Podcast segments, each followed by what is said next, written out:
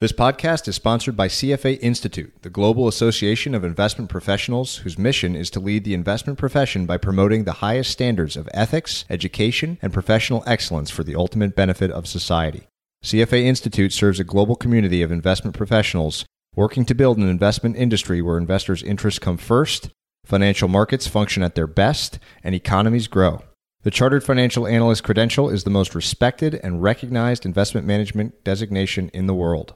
The views expressed in this podcast do not necessarily represent the views of CFA Institute. Hello and welcome, everyone. I'm Patrick O'Shaughnessy, and this is Invest Like the Best. This show is an open ended exploration of markets, ideas, methods, stories, and of strategies that will help you better invest both your time and your money. You can learn more and stay up to date at investorfieldguide.com. Patrick O'Shaughnessy is a principal and portfolio manager at O'Shaughnessy Asset Management. All opinions expressed by Patrick and podcast guests are solely their own opinions and do not reflect the opinion of O'Shaughnessy Asset Management. This podcast is for informational purposes only and should not be relied upon as a basis for investment decisions. Clients of O'Shaughnessy Asset Management may maintain positions in the securities discussed in this podcast.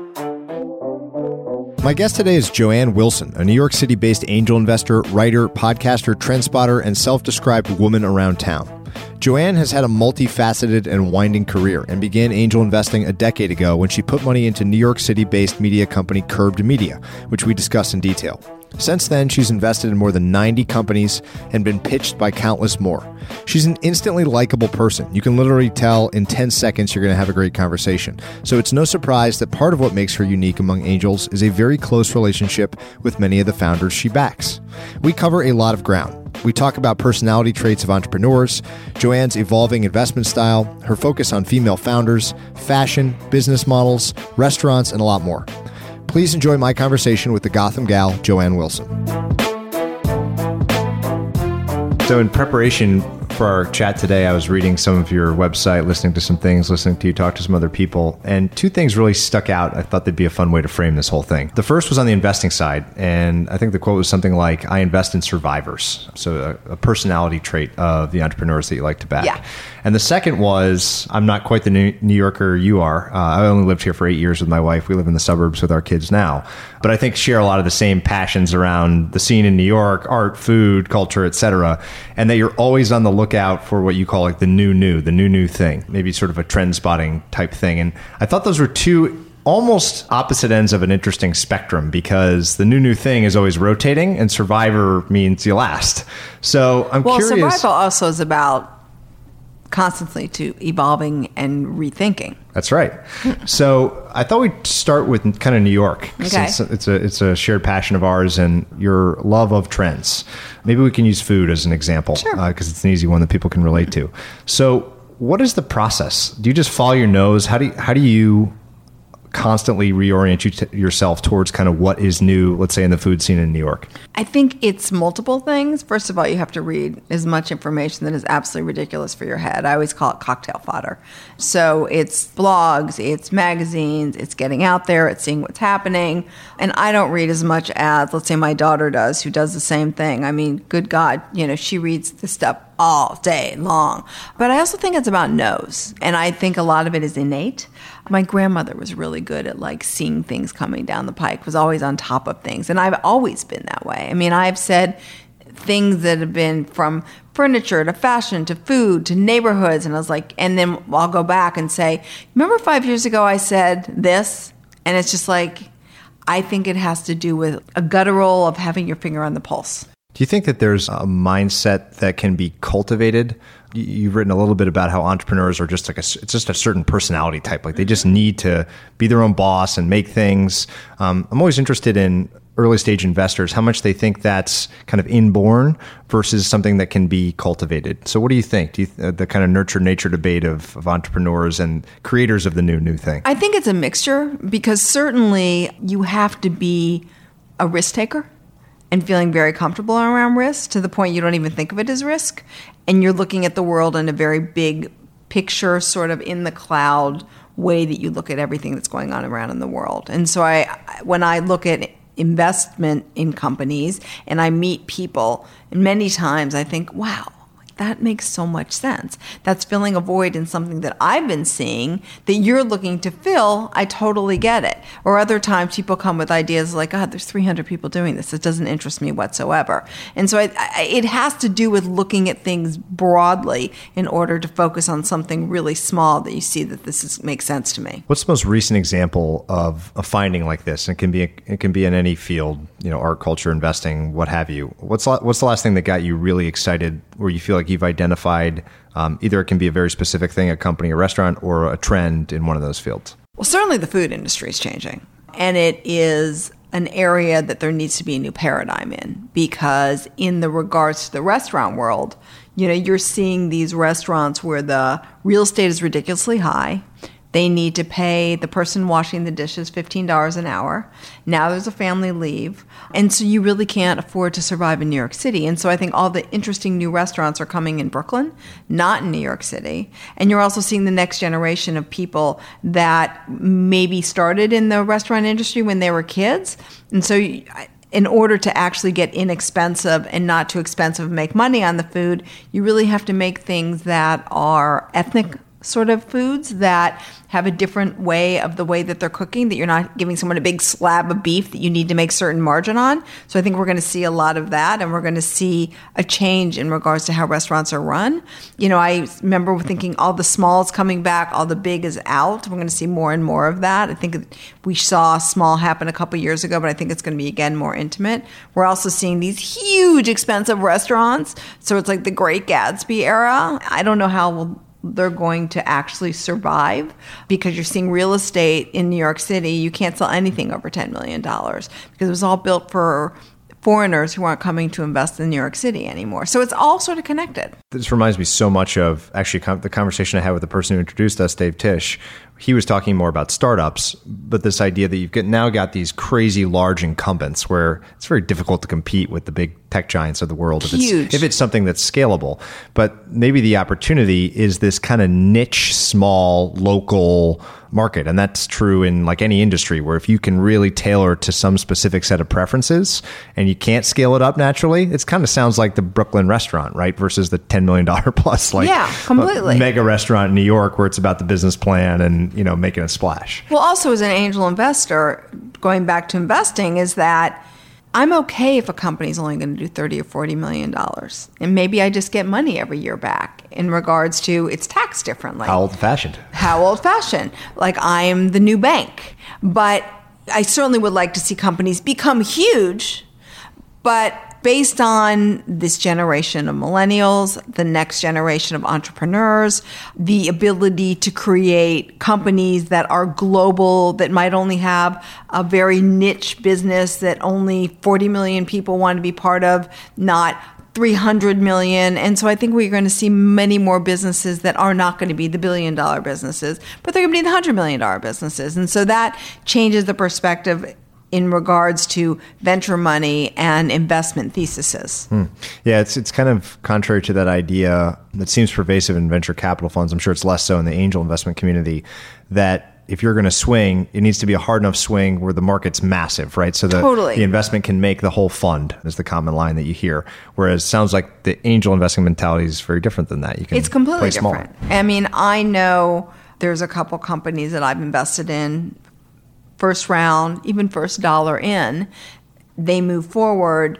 Some of them I continue to put money on at every single round until I feel I have enough at risk and then I'm done. Whereas others, I look at the term sheet on the next round and I'm like, okay, this is ridiculous.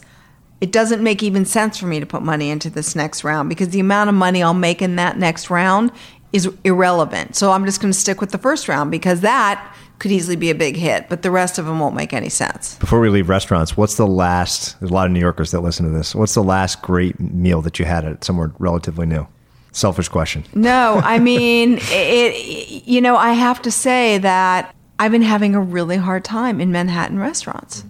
I love I'm gonna. I'd like to spend more time out in Brooklyn eating, but you know, I have to say, like, I'm not on Tuesday night six thirty or seven o'clock. Then let's go out to Brooklyn and eat. You know, because it's going to take me 40 minutes to get there, 40 minutes to get home, and so you know, I don't participate in those restaurants as much as I'd like to, but more on the weekend. I will say, is the food isn't like, oh my God.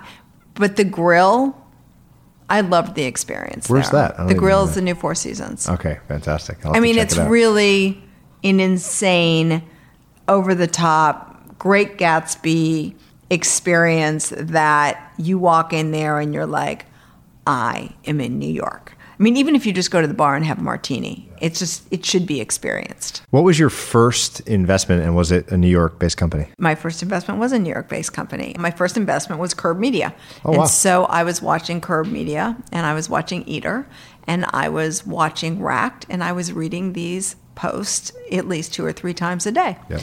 And I was fascinated with them because to me, who loves and consumes media, this is how we were going to take in media in the future. I mean, that was over 10 years ago. And I didn't think that we were going to have the death of a magazine, but I did think what made them really unique is not only were they B to C, they were also B to B. So if you're in the industry, you were reading these publications online at least a couple times a day. Maybe pick one of those three of the verticals, and just for people that aren't familiar with it, just describe kind of Sure. describe the model. So curbed, eater, and Racked. Curbed is real estate, eater is food, and racked is the fashion space. And what they would do and still do, now they're owned by Vox, is they post at that point four to five times a day articles around what is happening in, let's say, the food business if it was eater, the restaurants, you know, what was opening new, who were the gatekeepers of the restaurants. I mean, if you were into food in New York, you were reading this a couple times a day. And so were the people that running the restaurants. Interesting. Yeah, that's how that's how my wife and I used to always. The Eater Thirty Eight was, a, and now in any city I go to, that's That's right. It's all about the Eater 38. So so media sometimes is a model that a lot of VCs aren't pursuing. The No, business, they, the they business don't. model. They don't like media. So maybe describe why do you think that is? Why do why do traditional venture capitalists not like the media business model, and what what's appealing about it to you? Well, it's hard to make money in media mm, because the only real way to create capital in media and revenues is ads. And so you are beholden to the ad industry based on where they are and what's going on in their world and how much they want to buy that year. And so it's very it's hard to make money um, in that particular industry. But I still think if you have enough eyeballs, um, there's other ways to translate that. I mean, a lot of them are selling commerce and you know you can get sponsors events are really big but in general i think if you build a really interesting media platform with the right amount of eyeballs there is an option for you to sell to some of the large media companies that are in need of a new audience I uh, am friends with one of the business guys at Vox, and I was blown away by how much money some of these verticals make on events. I, I couldn't believe it. well events are great because you make money before anyone shows up oh yeah, float financing. exactly It's a be- beautiful thing. it's a beautiful thing So, so talk a bit about the progression then from that first investment. How did you get access to it? I guess you were already. You were, sounds like you were a customer of theirs to begin with. I was were- a total customer Uh, of you, theirs. you were reading. So then, what was the flow like to get involved as an investor? And then we'll go kind of to the journey since then on the investing side. Well, I mean, I knew Locke and I had met him peripherally, and I knew Nick Denton, who was an investor, and Locke had worked for Nick before he started this company. And I did not know that they were looking for money, but actually, my husband came home one day and he, I think I said to him, it's really unfortunate that you would invest in a company like this because it's not part of your investment thesis. But I'm telling you, this is the future of media.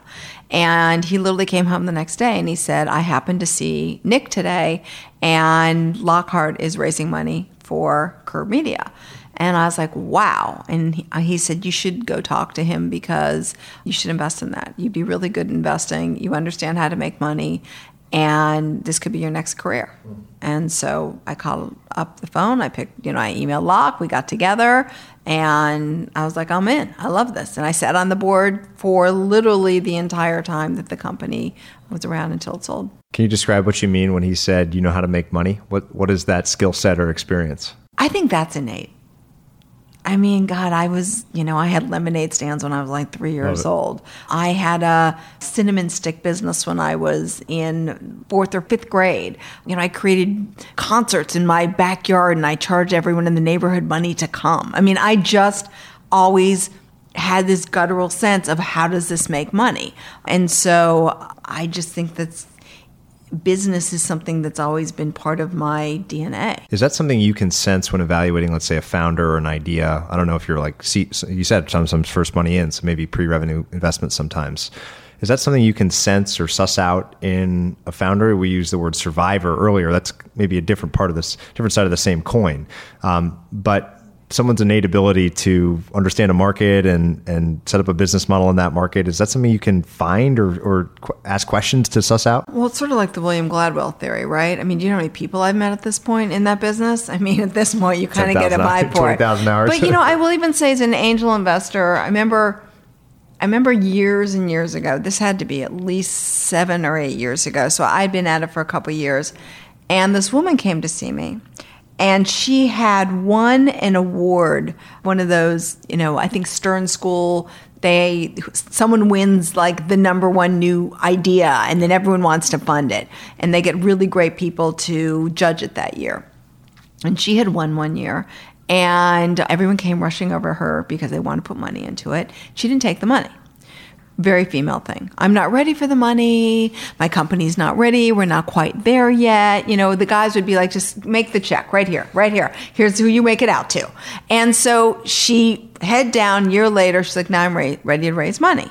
She came to see me and I didn't give her a penny. But I remember when she was sitting there talking to me, I'm thinking to myself, wow, you have zero fire in your belly like what you're doing is actually a really good idea, but it's too bad it's yours because you are never going to be able to be successful as a full as an entrepreneur. I mean, maybe this is the wrong business, but she just didn't have it.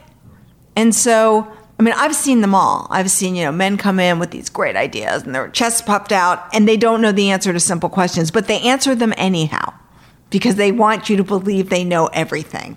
And so, I, you know, I really, and now I'm also better at who comes through my, you know, door just because I only have so many hours in the day.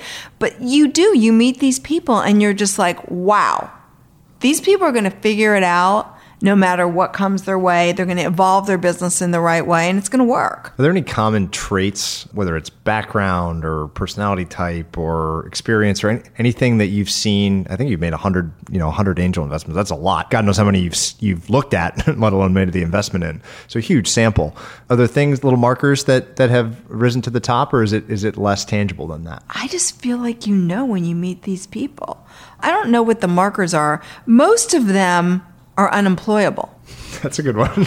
you know, they, they just they could not work for someone. They need to work for themselves. And you can just tell by the fact that they're trying to you know disrupt everything and rethinking the way things are done and they they have an attitude about how they do things i mean i remember once um, doing a panel I was the moderator for four women, and I asked all of them what they would do if their businesses didn't succeed, and they all were hysterical. They're like, "We'd start a new business because I'm unemployable." Right. and so I think that a really good entrepreneur is probably a very interesting human being that is not employable in a large company. So, so what were the next couple stages after the curbed initial investment? It sounds like I guess you just got the bug and figured this is something you could be really good at. Yeah. So, what was the progression? Well, I think when you have money, people come looking for you. Well, that's for sure. yeah, people have a way of finding you. So, did you put it out there that you were, you know, open for business as an angel investor, or did, was it kind of just organic? It was organic pretty growth? organic. I mean, everything I've done is very organic. I mean, I really have never been. I mean, even when I started blogging, I, I didn't do that linking to everyone and all that stuff. I just sort of put it out there and and saw what happened. Um, I just had other things in my life that I found much more busy that I didn't have time to really promote myself. But I started hearing from people, I think more through my blog, that particularly women who were interested in talking to me, and they found it really hard to find capital. But I understood their businesses and I also understood them. And so I really made this conscious decision to invest in women and to be a supporter of female founders. And then everything just started coming into my box. I mean, from people like Tisch, who would say, Hey, I'm looking at this, what do you think? Or I'd be like, I'm looking at this, what do you think? Or meeting people and I'd say, Wow, what an incredible business idea or like I met a woman at a party and I was like, this is really interesting what you're doing. I would love you to come in and talk to me. She came in and talked to me and ends up I knew four of the investors. You know, so I think that the cream sort of always rises to the top in any industry. And I've also learned a lot that just because there's really good people in the investment doesn't mean it's a good investment. And so it's really about following your own gut in regards to what makes sense to you. I think where I've seen red flags I've gone back to my own self and say, you saw those red flags. You knew those were red flags. Trust you it. ignored those red flags. And now I don't. I'm much better at pulling back and saying, okay, what were the red flags here? What's an example or two of a red flag, kind of like the you know lack of fire in the belly? Any any other common ones that you, that have either You know- hurt you or, or helped you sidestep things? People that have are all over the place, that have a hard time focusing. That is definitely a red flag.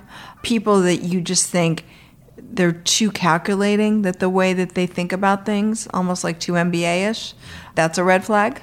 Because at the end of the day, as much as entrepreneurship is being even taught in graduate school, no good idea, you're not an entrepreneur. You know, I mean, I know plenty of people I think would be amazing entrepreneurs, but they don't have great ideas. I mean, so they would be a great number two. Yeah, help people execute. I'm curious if you agree with this philosophy of mine. So I call it growth without goals. Very specifically, it's kind of the same idea of like bottom up organic growth versus some big lofty long-term goals that some, you know, 5-year roadmap that a company has that they're working towards.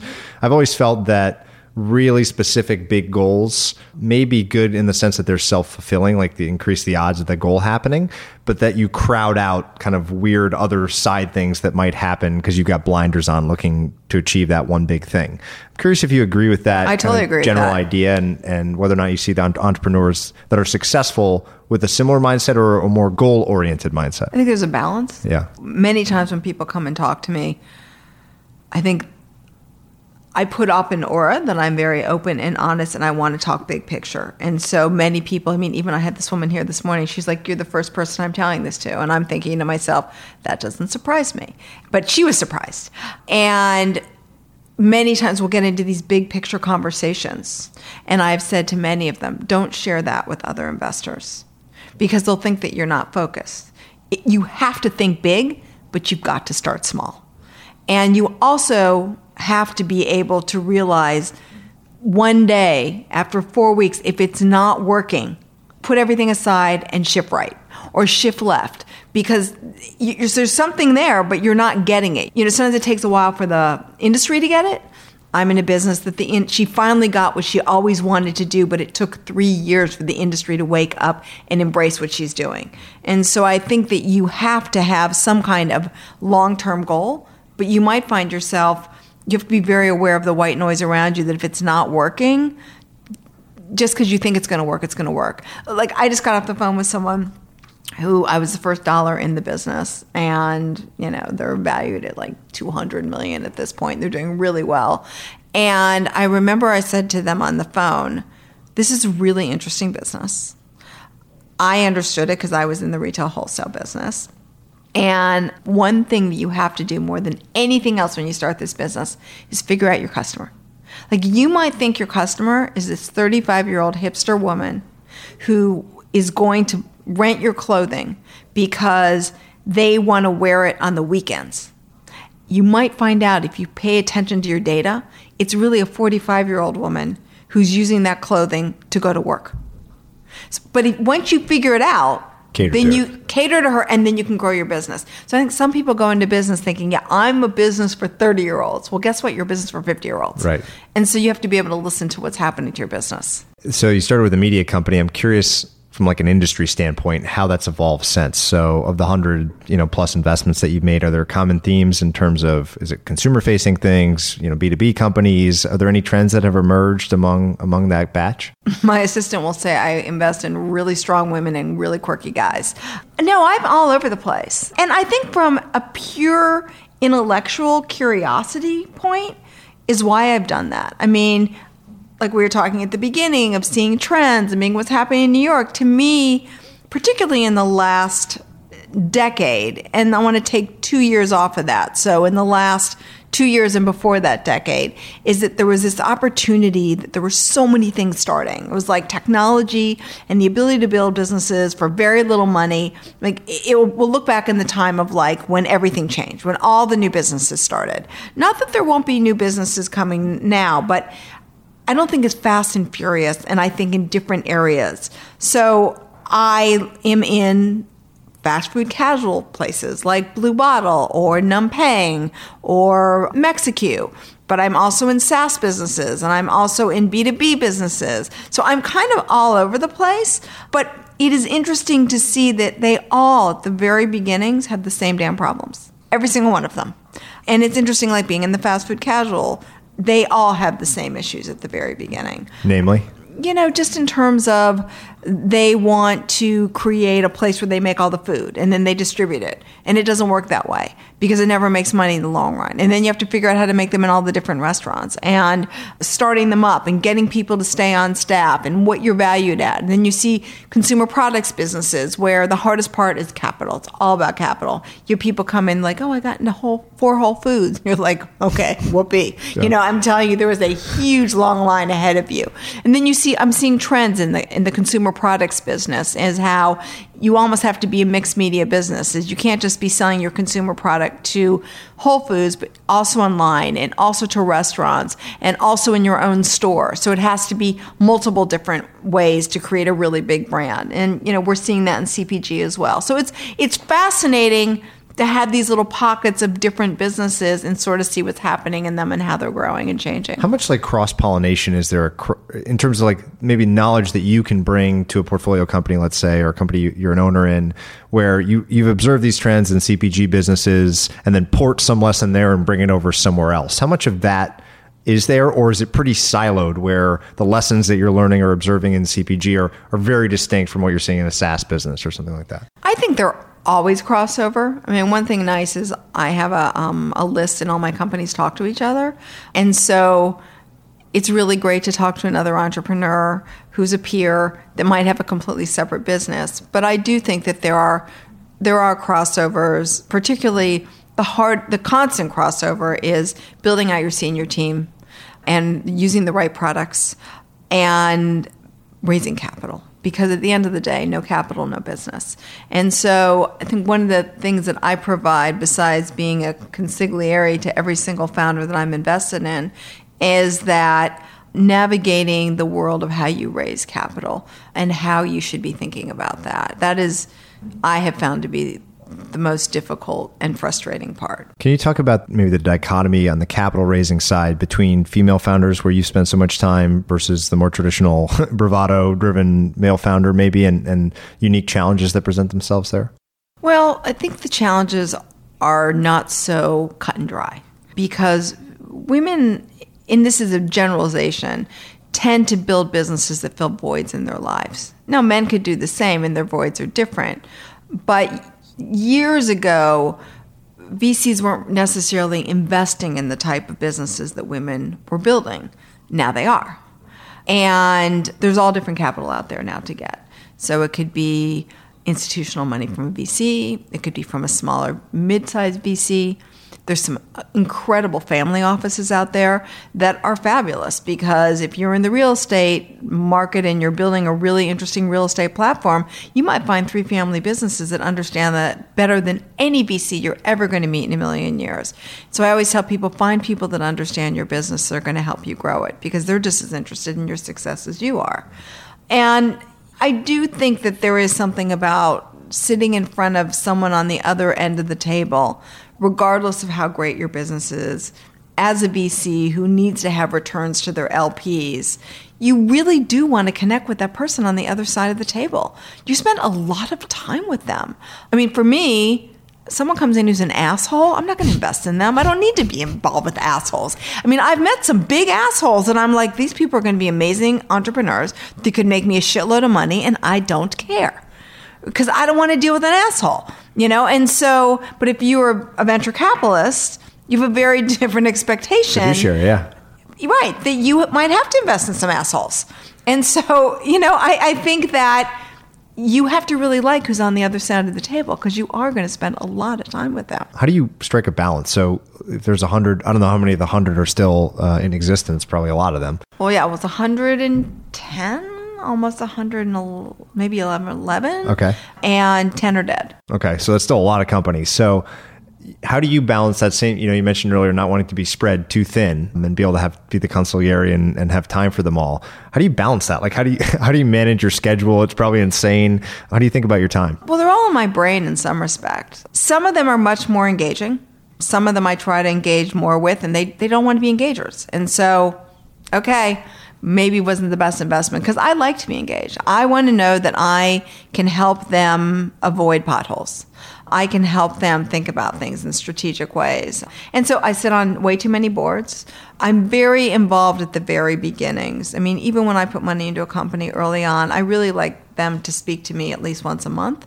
And I make sure that if I don't hear from them once in a while, I hit them up and say, hey, what's up? Because I want to know what's going on. And I have enough connections that if I don't know the answer, I could probably find someone who does know the answer. Like I had a company that emailed over the weekend. He has a SaaS business. He has some major meetings this week, needed some advice, and wanted to talk to some other people that actually had sold SaaS products before. I was like, well, there's three companies on the list that you should talk to send an email to the list. I guarantee a couple people on the list will be like, I'm happy to give you half an hour of my time, but this particular one I think is really important for you to talk to. And so she was like, happy to talk to you for an hour and give you some advice. And so, uh, you know, I, I think that is part of the network, but, you know, I managed to, I'm always there. You know, if they need me, I make myself available. What's a fun example of a time where you've helped someone via advice sidestep a pothole? Oh my God, I can't even think of. I mean, there are so many potholes. I think a lot of the potholes too is people, investors. You know, you don't want to be in, in business with bad As in taking investors. on the wrong investor. Yeah, I think that's a really important pothole. Putting money into things that make no sense early on, hiring an agency to spend a ridiculous amount of money you're not ready for, rebranding yourself early too early on makes no sense. Bringing on a senior person that you don't need at one point makes no sense. Although I do tell people who are about to break into the next, if you find the right person that you know is perfect for that COO job and you are six months before you're going to go looking for it, hire them now. Yeah. What's maybe your most memorable pitch or initial meeting with an entrepreneur where you thought, you know, this is something that I, I can't wait to invest in? What's the most memorable first impression? Wow. You know, I, I Or a very, I know you, I'm, I'm sure there's tons that you love. So a memorable impression. Yeah, I mean, there's this one guy. I mean, this it's a worthwhile story. I don't know if it was memorable. I mean, like Jean from Sweeten. I remember where I met her, when I met her. We sat down. She told me her idea. I was introduced from someone who I knew who would use the product, and I was like, "This is genius." What's the product? It is a marketplace between contractors and homeowners. Oh, that is genius. So you want to redo your kitchen, you put it up. They connect you with contractors. They help you follow the process through to make you more at ease. And it's an incredible business. They work so far, they're doing New York City, outlying suburbs, in Philadelphia, some of those outlying suburbs, and soon to be in LA as well. Hmm. It's a great business. And I was the first dollar in, and the company's just, you know, booming along. So that was a pretty memorable. But, but there was this one guy out of Toronto who emailed me in art business. I thought it was interesting. And, you know, I said to him, I don't know about this. I went back and forth on email. And, you know, please, please, please, you know, just give me half an hour of your time to talk to you. And I talked to him. I liked him. I thought he had, you know, he was just a real hustler. And I said, you know, this is not an interesting business to me, but keep me, you know, keep me posted. What was the gist of the business? I don't remember what the original business was, but it made no sense to me. It was like I was like, this is not going to work for the art world. Like I spend enough time in the art world to know this makes no sense. And he said, okay, fine. But he kept me up on what he was doing, what he was doing. He kept hitting me up and hitting me up. And he he changed the product and he figured out what the business model was. And he had started raising money. And weirdly enough, I'm in LA and I'm having lunch with a investor, and he's like, you know, I've been looking at these companies, and he tells me three of them. I was like, first of all, I've talked to all three of them. I talked to them all two and a half years ago, and he's like, well, this one guy is really doing this something is interesting, and I was like, oh, that's really interesting. I said, you know what? Um, I'll reach out to him again. And so I reached out to him again. I got the whole pitch. And then I was like, you know what? This is really interesting. I, I'm going to invest in you now.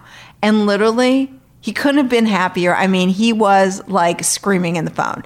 And it's great. And fast forward, he is a serious hustler. And what I like about him and talk about seeing things, this guy grew up in Toronto, single mother from Jamaica, two sons, figured out how to get them into the best private schools in Toronto. He went on to get undergraduate and then I think a master's computer science. His mother made money as a house cleaner for all the wealthy lawyers in town. And he's like, I am my mother's retirement fund. And I'm like, hey, this kid, he's going to figure it out. mess around. Right. You know, and he's not a kid, like at this point, you know, he's in his mid 30s. And it's just like he, he needs to succeed. And that's a great entrepreneur. I'm dying to know what the business model is or the new business. Well, it's, it's basically a uh, CRM system for galleries. okay. And uh, Software. you would think they don't have, they would all have one. But Yeah. guess what? They don't. I'm amazed by the. I always bring up the OpenTable model, Mm-hmm. where it's useful even without even without supplying them with customers. It's just a useful, you know, CRM system or a, a system to make their lives easier. Yeah. I'm wondering how often it's a question of the entrepreneur kind of like this. Maybe they have the wrong initial idea versus the idea itself. So if you had to, if there's a pie and you, you're putting X amount of weight on the person versus X amount of weight on the market versus X amount of weight on the business model or the idea, how does that kind of pie generally look, or does it does it move around? For me, that's a tough one because I'm an angel investor, right? So I'm not the person writing a half million dollar, million dollar check. But as a VC, if someone comes in your office and you're like, this is not really the right, I just feel there's not something, you're not onto something, but you are amazing. If I was a VC, I'd write that person a half million dollar check on the side and say, you know what? You're going to figure it out. I'm going to give you some money to do it. And I think that is the responsibility of a really good VC. Not many, I think, have the balls to do that. Um, but I think that there should be a little pool of money in every VC fund for the people that come in the door that are you just know, you just have something in your gut. You're like these people are hustlers. How much different? And I don't want to assume that your returns would be worse, but I often see this where someone's personal portfolio versus their you know business, the the product that they're holding out to an investing public, the fiduciaries, are different, right? Maybe it's a different risk profile or whatever. Do you think you could ever be a VC where you took LP money? And if you did that, how much different would your portfolio be? First of all, I would never do it because then I'd have to report to people. So that would suck. Back to that idea. Not that I haven't been asked many, many times to take money. One person I know who actually has a fund that gives um, capital out, he kept trying to introduce me to other people that he was like, you know, you could do the fund with them. I was like, I'm not doing a fund. But I also treat my fund like a VC does. I'm very involved. It's a full time job. I expect returns on my capital. And I know what I'm good at and what I can help and what I can. I think what's great about VC partnerships is you might have one partner who, and they all sit on different boards, invest in different companies, but as a partnership, you might find one who's really great at helping acquire businesses for one business, and you have one you know who even who sits on that board but not, that's not their sweet spot but they get their partner to help with them so you know i think that is a wonderful thing about a VC, a really solid working together VC partnership. But in regards to returns, I mean, so far all the businesses that I have had exit, which aren't a lot, and I think one of the reasons I haven't had a lot yet is that when I started really ramping up, it was probably six or seven years ago, and I think women take longer to build businesses. And when, so when the majority of my businesses are female founders, it takes time. Um, also, when you're the first dollar in, you probably want to discount the first yeah. two years. So you know the ones that have exited so far the returns have been off the charts and i guess and if you you can look at my what things are valued at and i'm doing really well That's good. but valuations are kind of worthless until they exit so to me i'm much more interested in the exits that i've had Is there any good data set on comparing, say, the returns of female founders or, or the, the length to exit of female founders? Is there a good uh, good data set out there? And, and if so, what are the maybe highlights? I mean, I've read certainly, you know, from a variety of different places that gender balanced companies do better. Yeah, I've read that well. Shocker. I mean, come on. That doesn't take a rocket scientist to figure that out. You know, everyone comes from a different place to Diversity the works. party. Um, diversity works. That's number one. Number two is that the ROI on female founders is much higher than men.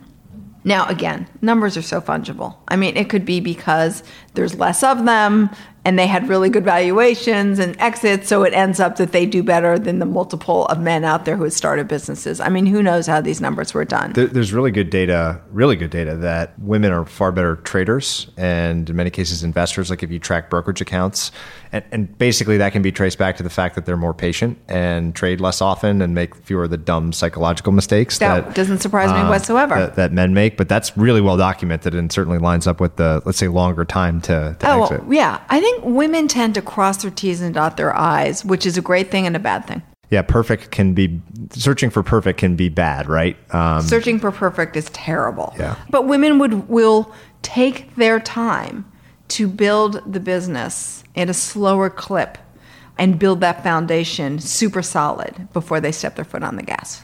That's what I have seen. and what what percent of the portfolio is female founders of your 112 investments? Uh, 65 Yeah, you big know majority. yeah. i mean i consciously Im- want to invest in females but i will say you know if i see a really great deal and you know a really smart man i'm i'm going to do the deal um, but uh, i do push very hard that their c team must be a mixture of females and um, and men that i will not and I've said to some of them, you know, they're like, it's really hard in this business we're at to find women.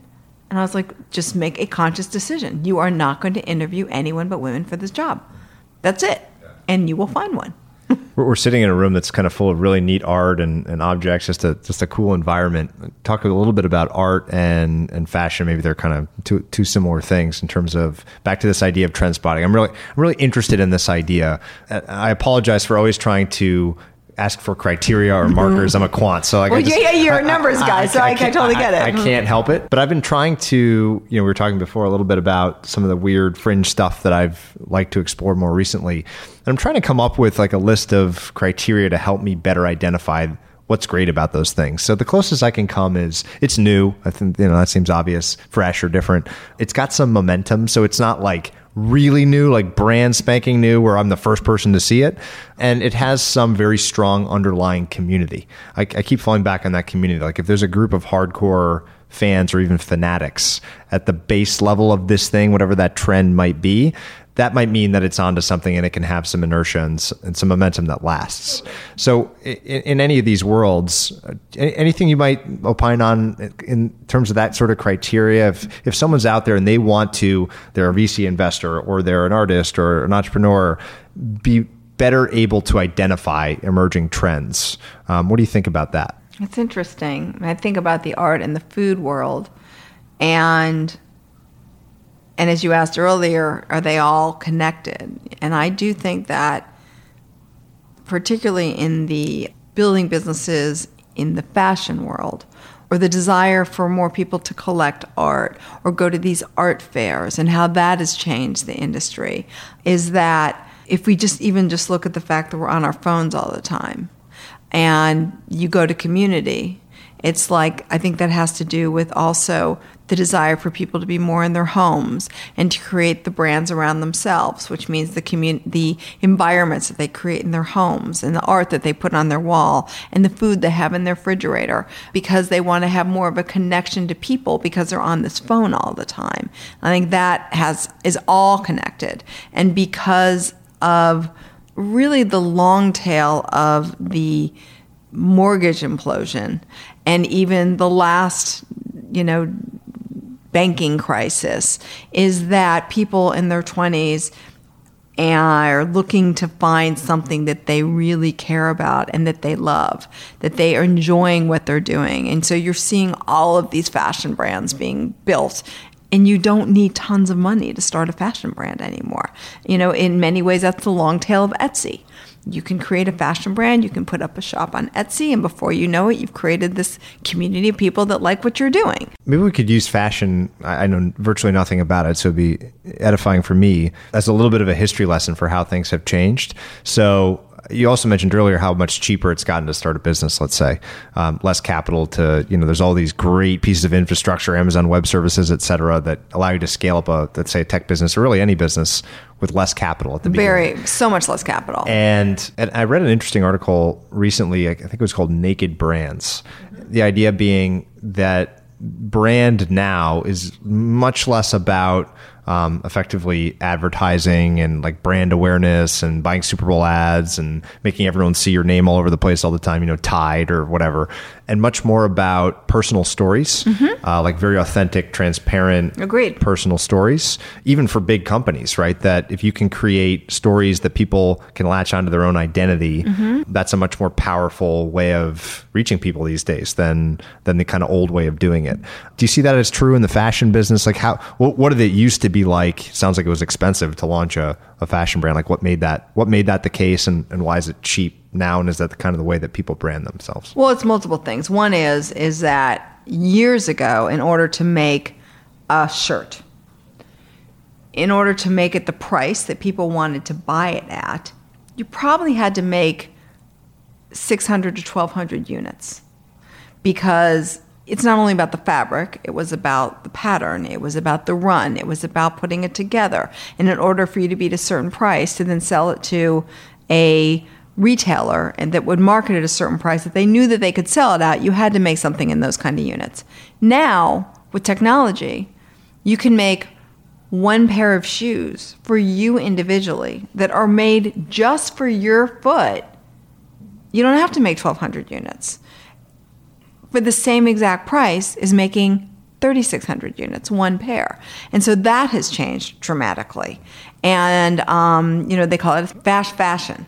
And so that is one major piece that has changed in regards to building brands. So you can build a line and you can make a product and you could get it to market in a couple weeks and you don't have to make thousands of them. You could make 12 of them.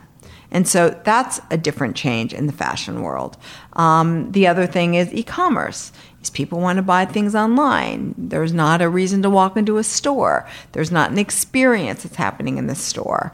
People that are millennials want to have less products in their home. They don't want to spend a lot of money on things. They want things that they can buy, enjoy for a couple weeks, and then onto something else. They don't want to own a lot of things. So all of these things have changed the fashion world. And so you have a brand like Noah, which is a male brand, which I think they've done an incredible job. The guy came out of Supreme, and you know he does these small groups of 12s or 24s. They come out batches of a- that's it. something. You don't, bu- you know, you buy it, It's cool. you miss it, it's done. Scarcity is powerful. It is powerful because instead of creating these 3,600 units that you sell to Macy's and everyone knows, they're eventually going to go on sale. So you're not going to buy it at full price. You're going to wait until, you know, it's marked down 70%. That is not a way to make money. And so eh, all of these changes that goes directly to technology and also a new generation of thinkers is changing the fashion industry. And it seems like that's true everywhere, right? In food and fashion and Everywhere. art. You already mentioned. Yeah. Delivery. What has you most excited right now? So it sounds like you've slowed down, or the broad investing, early stage investing has slowed down. Certainly, the numbers would indicate that maybe it peaked a couple years ago. Although I probably last year did 12 investments, but yes, I think mental, mentally. I believe I'm peaking. Yes. So even if it is slowing down a bit, what is the vanguard today? So what what is sort of the edge of your interest? Places where you think there's opportunity, industries or whatever to, trends to build interesting companies. well, I think there's a couple things. Is that I have a hard time putting money into fashion businesses because I was in that business, so I know so much. You know, that's probably what did you- bad. what did you do in the business? Well. I was a buyer, and then I ran a company in the garment center. So. Okay. When you know that much information, it kind of is a bad thing. You're better off not knowing that much when you invest in a business. What would be like a the most surprising thing for people, obviously that don't know that business, to know about that business, like an like a bit of insider knowledge. I mean, making a product in that business, it, it's just. I mean, I know all there. I, I don't know if there's anything in. It's just a hard business, you know. I mean, I think the the. I'll tell you what the one thing is when people realize and they're in it. In SaaS businesses or just software businesses or marketplaces or those type of businesses that are very tech driven, you get to a certain point and the business just takes off and your margins are fantastic. You just got to get to that point, right? There's that point everyone looks at and goes, that's when the business really scaled. Yeah, operational leverage. Yeah. Right. In the fashion business, you never have that. Every season repeats itself. It's always hard. And the other thing is, once you have a business, like Vince, I believe, who's in trouble, is you have to anniversary your numbers the next year. So if you did $1,000, next year you have to do $1,500. And the next year you have to do $2,000. And so you always have to grow. It seems to be in that business. You're not, you're not happy with just repeating yourself and, and being a really solid, good business. And you have to put out a new line every year. So there is not that point where it just becomes easy. It's the same thing every single season. So you're starting from scratch. I think that makes the business extremely hard to scale. So, so the answer is certainly not fashion. this is a place No, where you're it's, it's really excited really, to put your next no, green no, dollars. No, no, you know, I think that the businesses that are going to be very interesting to invest in in the next 10 years, and I think we're going to see a lot of acquisitions, particularly with large enterprise businesses that have capital but have figured not figured out how to change with where things are going. yeah. Is they're going to start acquiring more of these really interesting businesses So buy instead of build, the kind of old- buy instead of build. Right. And I also think we're going to see a lot of people that are graduating from college or in their 20s that had this 10 years ago those people are all going to be entrepreneurs. I think a lot of them are going to see going to work for those big businesses because they want a paycheck and they want health care. And they've seen so many of them fail with all those options that were worthless. And so I think we're going to see a bit of a shift. But the companies that are interesting is certainly anything in the Bitcoin space, right? That's really interesting, cryptocurrencies. And that's not something I'm going to invest in. But I do think that's a really interesting space. So what? What? Why? Why do you think it's interesting? My husband is the king of Right, cryptocurrencies. of. I'm not touching it. um, and so, you know what? That's fine. Yeah. Um, but I also think that businesses that can provide very smart applied technologies to the companies that are building today are also going to be winners. So, how do you make a billion dollar enterprise company run better? You don't need to build a brand around it to the rest of the world. But to the back end, if you can really help some other companies, almost like Oracle type businesses, though I think there's going to be a lot of interesting plays. It's time for those businesses. Far less sexy from the outside looking in, but those kind of nitty gritty, like B two B type companies can can print money. I mean, They can print money and they really big make problem. a big difference. Yeah, so I think sure. we're going to see those to me are really interesting. But those are really hardcore technology based businesses. And I'm not so sure that's necessarily an area that I would invest in. But then there's always interesting consumer products and interesting things that are out there that are filling voids in the market that perhaps we didn't even realize was a void. So the last question I ask everybody is for the kindest thing that anyone's ever done for you. Wow. The kindest thing that anyone's ever done for me. That's a really hard one. I mean, that's such a broad question. And people do broad, you know, kind things All the time. all the time. In general, I think people are pretty thoughtful. And particularly in the startup world, I think most people really want to help others succeed. Just one example. Just one example. I've had companies give me shares out of nowhere just because of Really? my being an advisor. Wow. Um, That's pretty cool. It is amazing, and it's so nice to be acknowledged in that respect.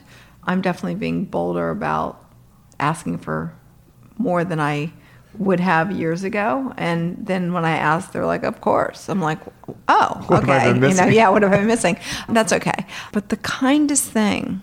Wow, that's such a great question. It usually takes people this long. Does it? Oh yeah, sometimes really long. I mean, God, the kindest I've learned to be patient. Thing, I honestly, I mean, I feel like I do acts of kindness all day. What's the last really kind thing that you did for somebody?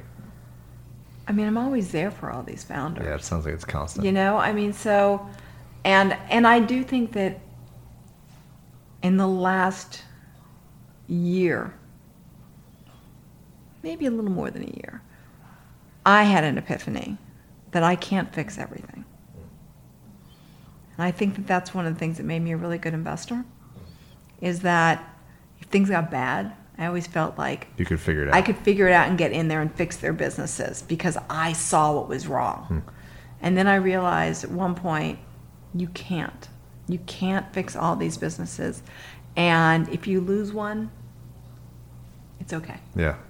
And that took me a long time to get there because I don't like to lose.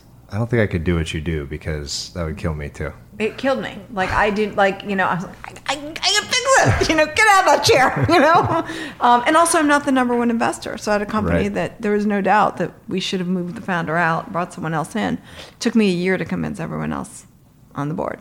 But if I had been the major shareholder, I would have done it. Acts of kindness. God, You're Gonna be thinking about it all night now, aren't you? I'm going to be thinking about it for days. I mean, I'm going to use that question. You know, that is just a great question. People send me things all the time out of nowhere. Really? You know, like I'll give someone advice on the phone or something will happen and then like something will show up at my door, which is just so nice and so not necessary. Yeah. But certainly very much appreciated. I find a handwritten note, which you get every so often. It's like the nicest thing. It makes me. I wish I had the discipline to do it every day. you Yeah, know, which is a really letter. nice thing to do. It Takes a lot of time. It takes a lot of time. You know, I think some of the kindest things that happened to me, and again, this is a broad example because I have to think about one, is that it's always so nice when I get emails from people that they end up introducing me to someone, which you should always ask first. It's amazing how people just introduce you to random people and say, go for it. It's Yeah. just like, I don't want to meet this person. I don't have time to meet this person. Why are you doing that to me? Is that how people will describe me in an email? You know, that's always like, Very cool. makes you feel like makes me feel like oh my god that's like so nice like i like wow that's like so nice you think that about me. That totally resonates. Yeah, that's You a, that's a great feeling every time. it's a great feeling every time. And or people that i hear from that i always honest with people. I've had people come through my box and say you know this is not a business that makes sense. Don't talk to vcs like you you're profitable just be, keep being profitable. Like you can build a everyone really great yeah great you know lifestyle business and you're going to make a lot of money and don't do it. You're wasting your time or that is not for me and this is why i don't like it. I've had multiple people come back to me years later on the same thread and saying you're the only person that said no and here's why or this is what i should be doing and you were right. So that is always nice and gratifying but i think that being honest is really important Very great. Well, this has been really, really fun. I've learned a lot. I really appreciate all your time. happy to do it this is great good conversation Hey everyone, Patrick here again. To find more episodes of Invest Like the Best, go to investorfieldguide.com forward slash podcast. If you're a book lover, you can also sign up for my book club at investorfieldguide.com forward slash book club. After you sign up, you'll receive a full investor curriculum right away and then three to four suggestions of new books every month. You can also follow me on Twitter at Patrick underscore Oshag, O S H A G. If you enjoy the show, please leave a quick review for us on iTunes, which will help more people discover Invest Like the Best. Thanks so much for listening.